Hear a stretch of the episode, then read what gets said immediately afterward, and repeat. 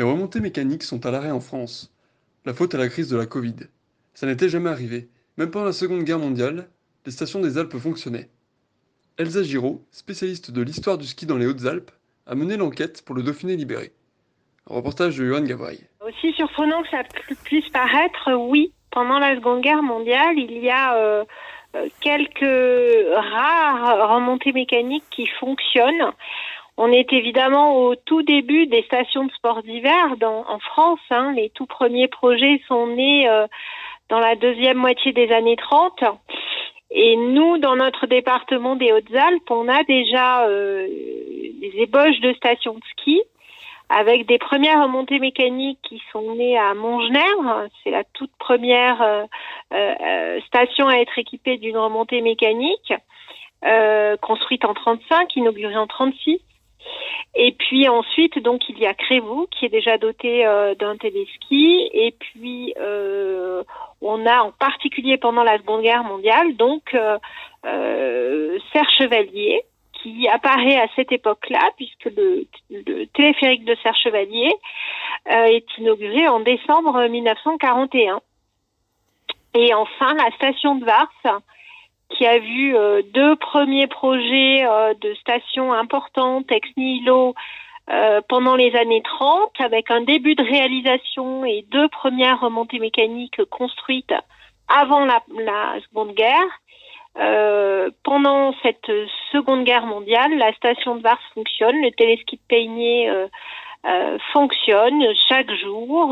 On en a la preuve grâce à une revue qui s'appelle euh, la revue Ski Sport d'hiver. Euh, en 1942, euh, il est indiqué que la station bat son plein, le temps est magnifique et les skieurs se pressent, entre guillemets, toute proportion gardée, j'imagine, dans le village de Sainte-Marie, aux abords du village, pour utiliser ce téléski de Peigné qui fait donc partie des premiers équipements des Hautes-Alpes. Est-ce qu'on peut dire aussi que le, régime de Vichy, sous Pétain, a jeté les bases des stations des années 60 Est-ce qu'il y avait déjà une volonté à cette époque-là, alors que c'était les balbutiements des stations de sport d'hiver, de, construire la montagne d'après-guerre?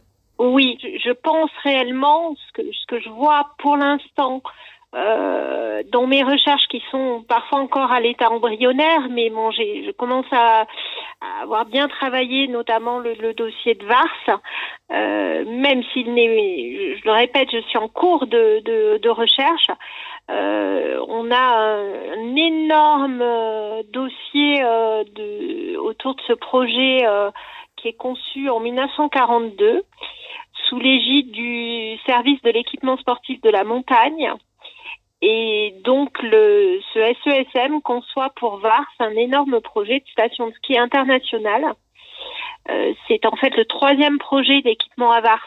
Donc, l'idée date déjà de quelques années. Les deux premiers projets ont avorté. Euh, le second, notamment, en raison du conflit euh, en 1939. Et l'idée d'une station de rang international à Vars est, est relancée euh, donc en 42. Euh, puis en 44, euh, ce, verrait, ce projet ne verra pas le jour, mais l'idée de, de, de, développer une économie du ski, oui, est lancée à ce moment-là. Après, dans le détail, quand on regarde les projets, il y a une énorme différence entre la, la configuration, la localisation, euh, l'ergonomie, entre guillemets, la logistique des projets euh, de cette époque et puis ce qui va être effectivement réalisé euh, plus tard dans les années 60-70.